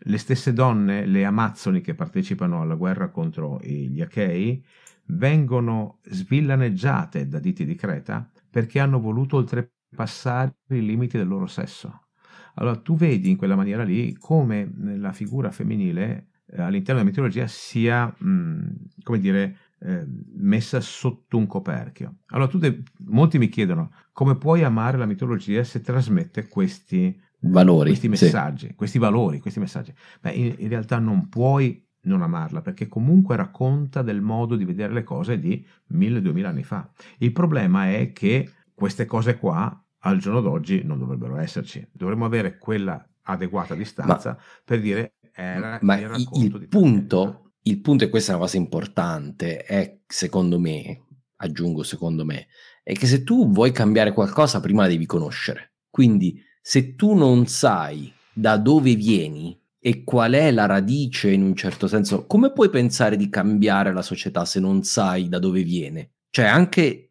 l'atto di volerla cambiare, di renderla migliore, in un certo senso, più in questo aspetto specifico, uh, più egalitaria, no? Eh, sì. tra, tra, i sessi, ad esempio, deve essere, deve essere egalitaria tra i sessi. Io da padre di bambine, assolutamente. Eh, il, il, il, punto è che devi conoscere da dove viene e esatto. questo, esatto. questo ti aiuta a conoscere da dove viene. Sì, c'è, adesso eh, io spero di non risultare antipatico, ma eh, eh, devo dirla questa cosa qua, cioè, eh, il movimento di liberazione della donna, ringraziando Dio c'è stato, ha iniziato negli anni 60 ehm, e eh, sta andando avanti, ma è iniziato negli anni 60 vuol dire che c'è qua da 60 anni. Noi stiamo parlando di una cultura che ha stabilito che la figura del maschio è quella privilegiata o quella che deve essere rispettata, quella che deve essere seguita, quella che deve essere adorata, eh, che ci aspettiamo che basti solamente avere questa consapevolezza io affinché tutta la realtà cambi. No, eh, sono ah. movimenti culturali che necessitano di decine e decine di anni prima di essere accettati internamente. Sì, figurati e... tutta la società. Esatto. Perché poi Quindi, fino al punto in cui anche le cose in, che, che, sono, come dire, eh, intrinseche, no? che, su cui non riflettiamo, può, anche quelle devono cambiare devo, e prende tempo tutto per cambiare. Vabbè, prende qui stiamo tempo. facendo un discorso filosofico in generale, ma questo solo per dire che comunque conoscere quello che pensavano e come vivevano e come pensavano gli antichi è importante, anche se tu vuoi un mondo diverso. Ed è comunque sì. affascinante eh, sempre in questo senso. Le cose che non ci piacciono non possiamo dimenticarle. Cioè, no, è pericoloso perché poi possono tornare. Cioè, il punto è, eh, e, questa è una cosa importante, forse che noi dov- dovremmo eh, batterci, premesso che c'è tantissimo di meraviglioso, come abbiamo già detto nell'Iliade, no, ma ci sono anche cose che oggi non, non, non apprezziamo nello stesso modo degli antichi. E eh, una è questa, ma se non lo studi, poi il rischio appunto è quello che possa tornare. Se pensi, e, e poi in un certo senso schiaccia anche la conquista del moderno, cioè se il passato si dimentica e quindi ci si schiaccia sull'esistente, pensando che l'esistente è quello che è sempre stato, premesso che non siamo assolutamente nel mondo perfetto, anzi ben lungi, quindi eh, tutto un processo in fieri, no? Eh, a, a molto, molto, molto lungi. Però diciamo, il, il, punto è che si dimentica da dove vieni e quindi in un certo senso si, si squalifica, secondo me, la conquista. Il miglioramento si squalifica se tu non hai contezza di da dove vieni. Beh, è il motivo per cui tu fai Storia d'Italia, è il motivo per cui io faccio mitologia. esatto. esatto. Andeghiamo il passato da punti di vista diversi, ma, co- ma, ma, ma che eh, tracciano una, una mappa no? eh, mentale per giungere ai nostri giorni. Abbiamo questa presunzione, tutti e due, di arrivare a comprendere qualcosa alla fine, vero? Sì, esatto. Almeno noi stessi prima e poi chissà, magari attraverso sì, quello. È, è, un percorso, io sto facendo questo percorso, ma stiamo facendo un percorso anche dentro di me, perché ogni volta che racconto qualcosa mi domando, ma io come la penso su questa cosa qua? Io come sì. la vedo?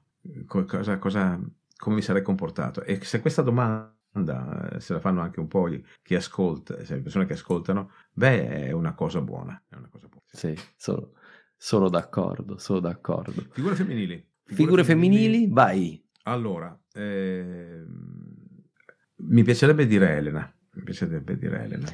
Elena è una figura formidabile che è stata bistrattata dalla storia per la sua scelta.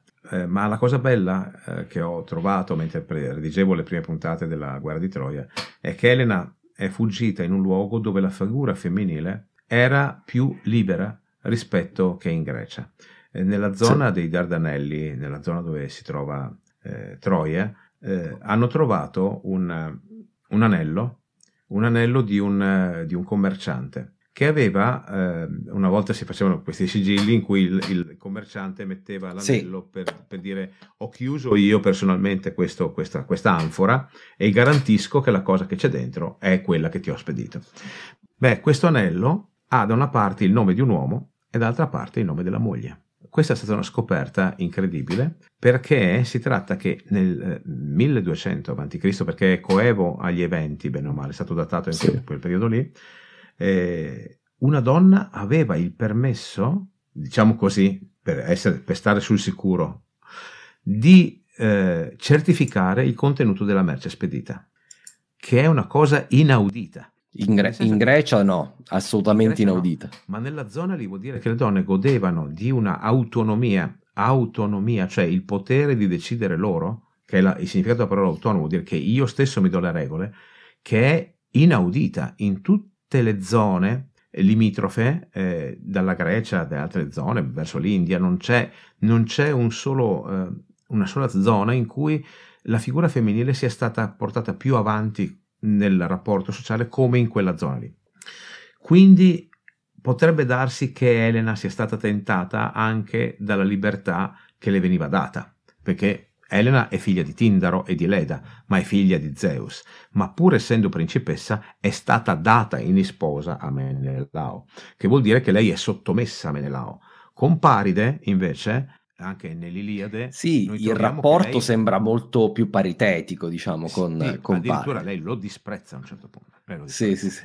Nel senso perché quando lui si ritira dalla battaglia, dal duello con Menelao, lei veramente non ne può. Non dice, lo... dice, ma sei proprio può vedere. E poi lo tradirà, lo tradirà con il figlio di Paride.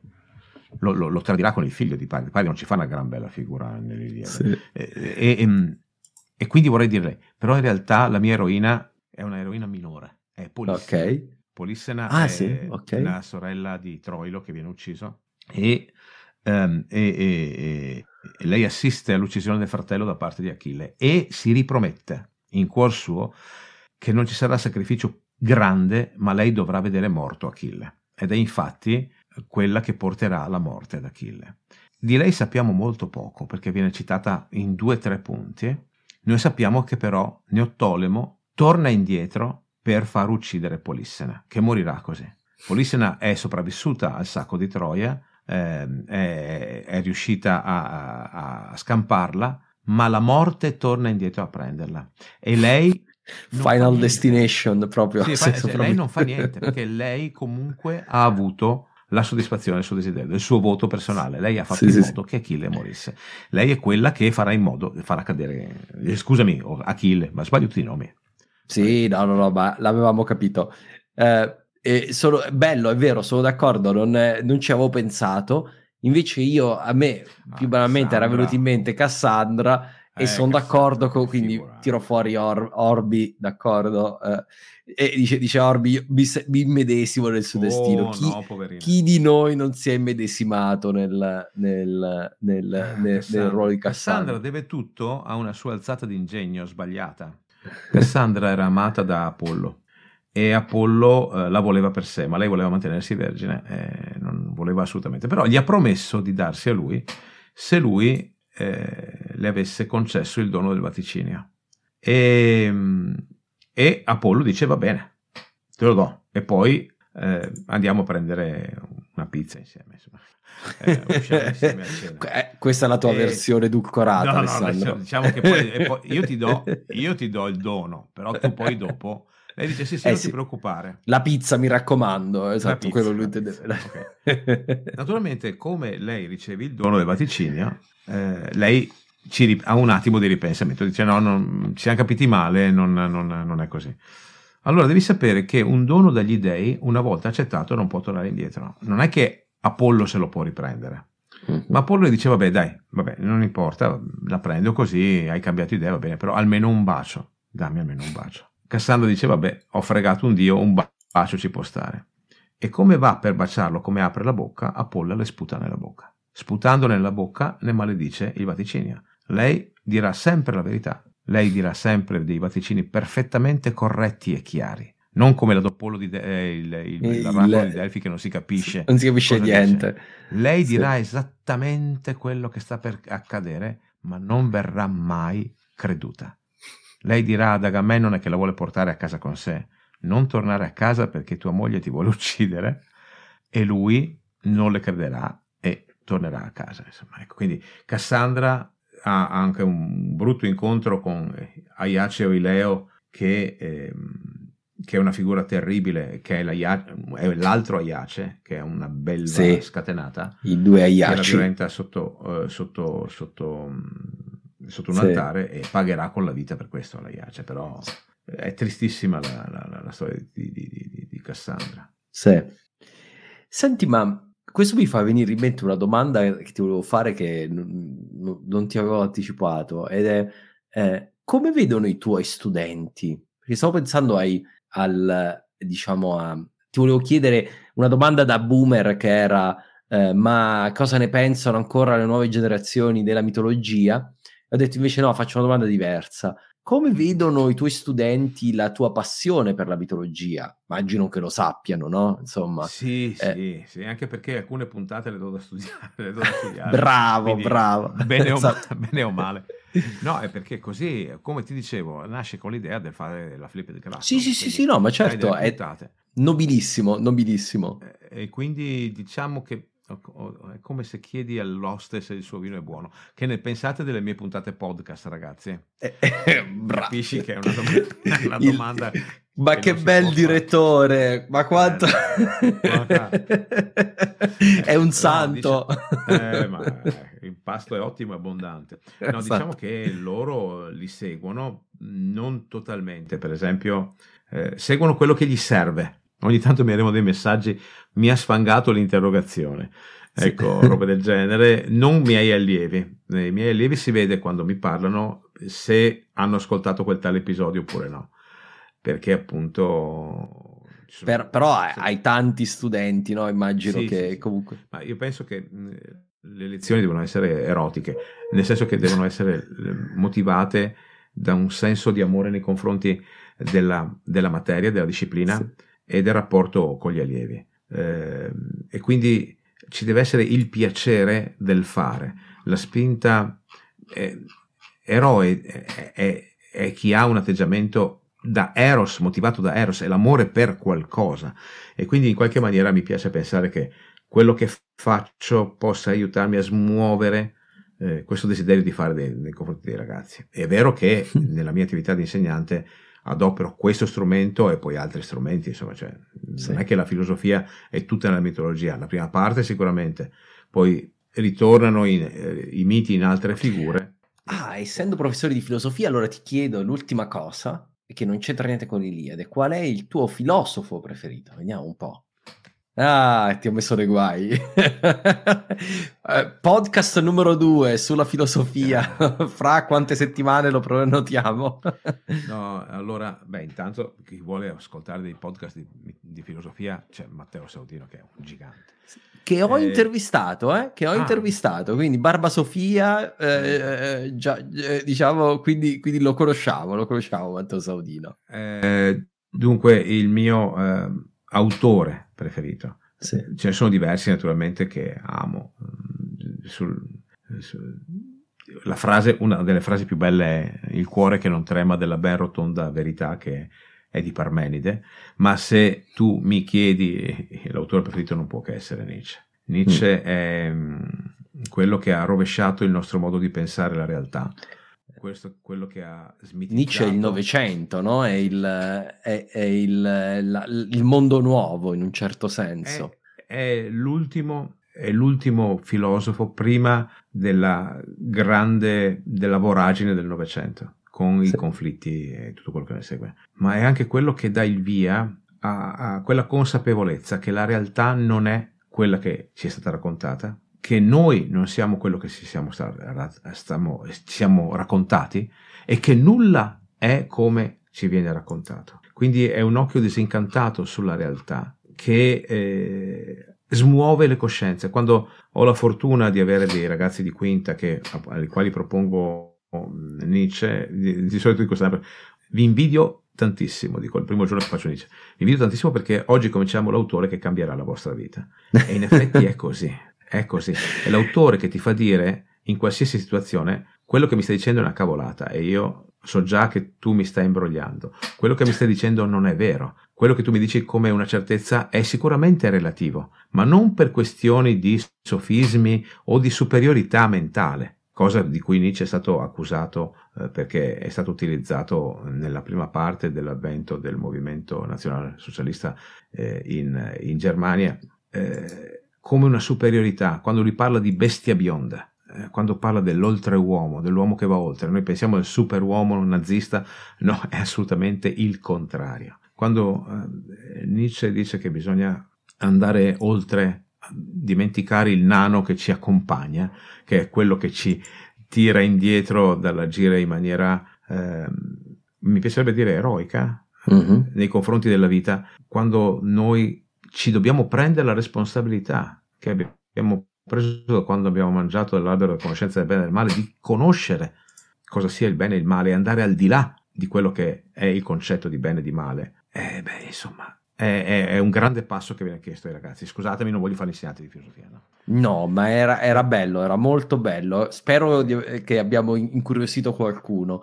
E, e, allora l'ultimissima cosa prima di salutarci, io vorrei che tu, eh, perché hai scritto un libro, mm, non ci credo che sono arrivato fino adesso senza dirlo. Vuoi farcelo eh. vedere se ce l'hai da qualche ah. parte? Così ah, se beh, qualcuno... Sì, allora, Uh, allora, ne ho scritti due in realtà, Il Re degli Dei, che è quello sì. di un, tre anni fa, e a sì, ottobre sì, è uscito il nuovo libro. Adesso eh, si vede anche qua, è qui dietro, ecco, lo vado a prendere.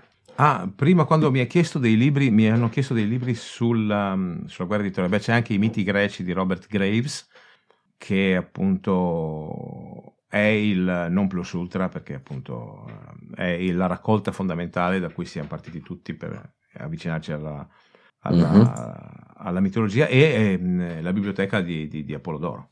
Scusatemi. Sì. Ecco, ecco. Allora, questo è il primo libro che ho pubblicato, che è Il Re degli Dei, che nasce proprio eh, dalla, eh, dal podcast. Quelli di Spelling e Kupfer mi hanno chiesto di, sì.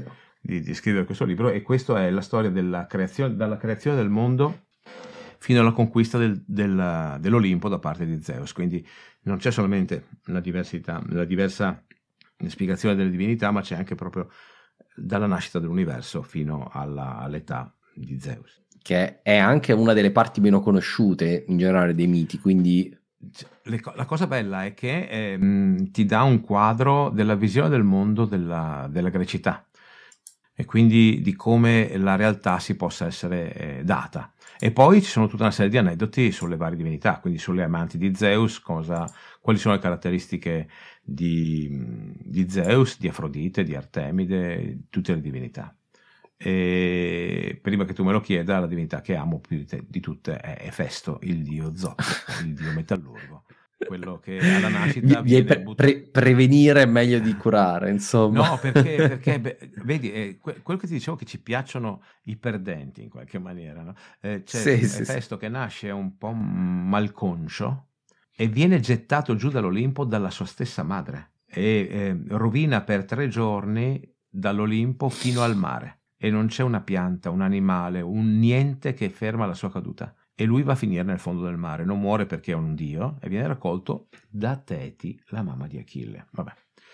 E poi eh, a ottobre è uscito questo Eracle, la via dell'eroe, che è eh, il racconto, la biografia non autorizzata di, di Eracle e dove ho raccolto diverso materiale, quindi ci sono approfondimenti rispetto a quello che sente nel podcast eh, della vita di Eracle. Chi segue i podcast sa che Eracle è il mio beniamino e il mio portafortuna in qualche maniera, perché ho iniziato il podcast proprio con le avventure di Eracle, le, le 12 fatiche, e, ehm, e ogni tanto ho messo qualche puntata qua e là e in questo testo invece ho raccolto tutto approfondendo Uh, come tu ben sai, nel momento in cui scriviamo i testi del nostro podcast lasciamo fuori un sacco di informazioni perché sì. bisogna lavorare di forbice. Beh, qua la forbice non c'è stata e c'è, c'è, c'è, e, c'è tutto. Eh, eh, sì, eh, stessa cosa per me eh, con... Nelle migliori i, librerie. Esatto, nelle migliori librerie, eh,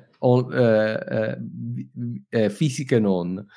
Um, ah, cioè, mi è arrivata, è arrivata una domanda in extremis, vediamo se... Vediamo se la... Non si può parlare di Lidl senza fare questa domanda. Cosa ne pensate dell'idea che fa della guerra di Troia come la prima guerra mondiale? Ricordiamo che sotto Troia c'erano anche gli etiopi. Uh, è interessante, sì, perché non, non, è vero che troiani alleati contro greci, micenei, diciamo, achei da, da, da tante eh, parti, poi hai già fatto riferimento alle Amazzoni, eccetera.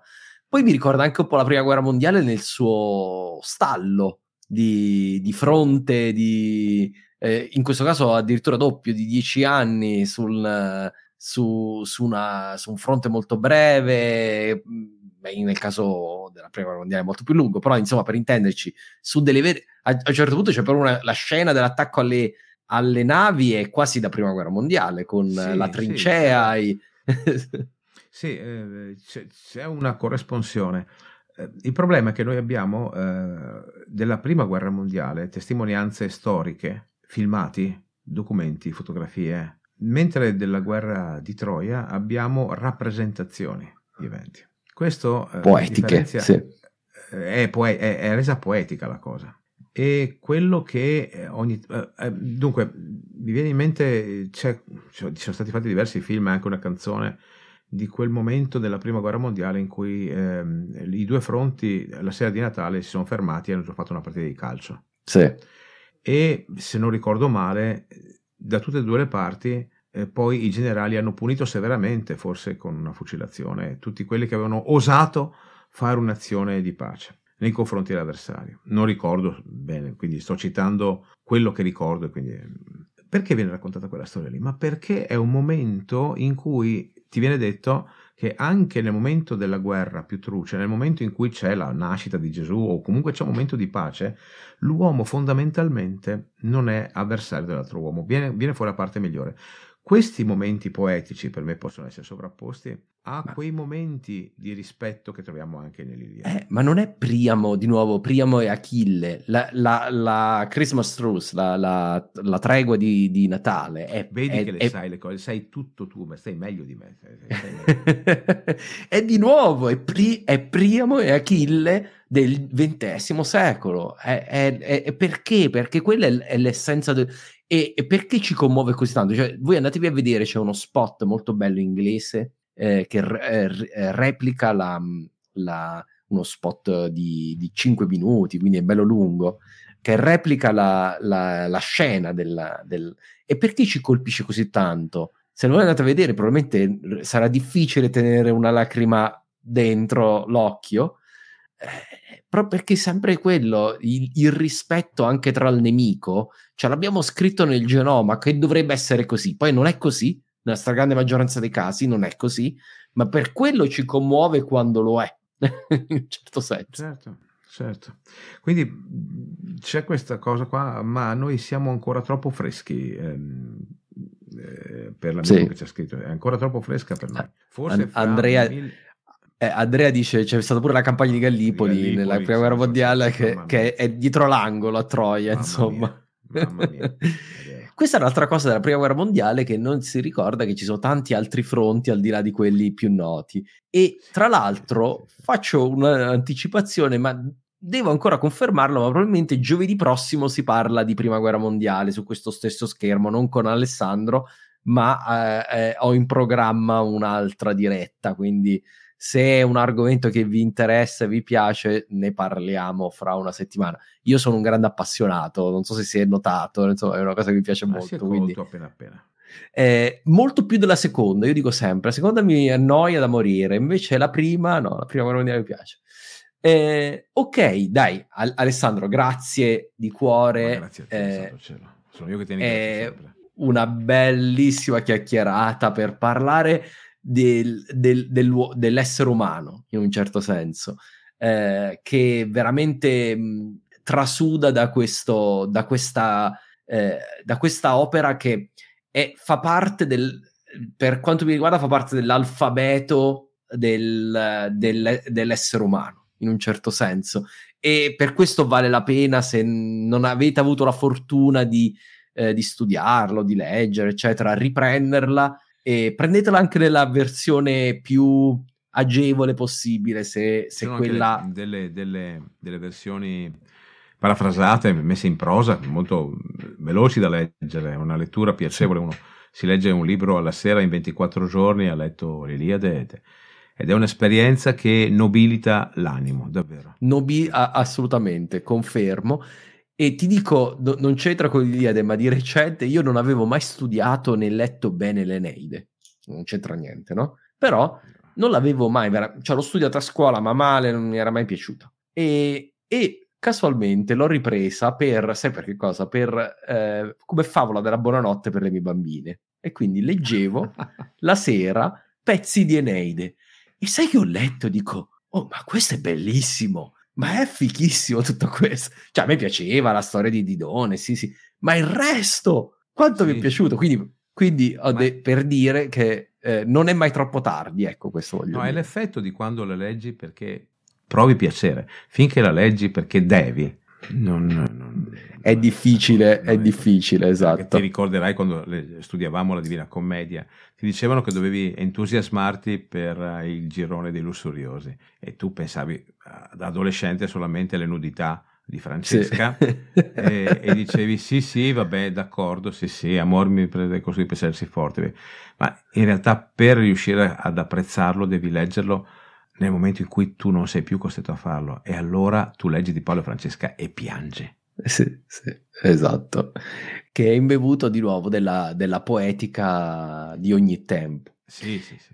Va bene Alessandro, grazie mille, una bellissima serata, grazie ancora, grazie a tutti voi che ci avete continuato ad ascoltare indefessi, non, si, non è sceso per un'ora e 40 minuti, grazie mille, buona grazie serata mille. a tutti. Ciao, grazie a tutti, buona serata. E questo, come dico sempre, è quanto. Spero vi sia piaciuta questa chiacchierata a tema Eneide, mitologia greca in generale, storia greca. Se l'argomento storia greca può interessarvi, potrei organizzare altre dirette di questo tipo. Informatemi, eh, fatemelo sapere e ovviamente, nel caso, farò in modo che così sia.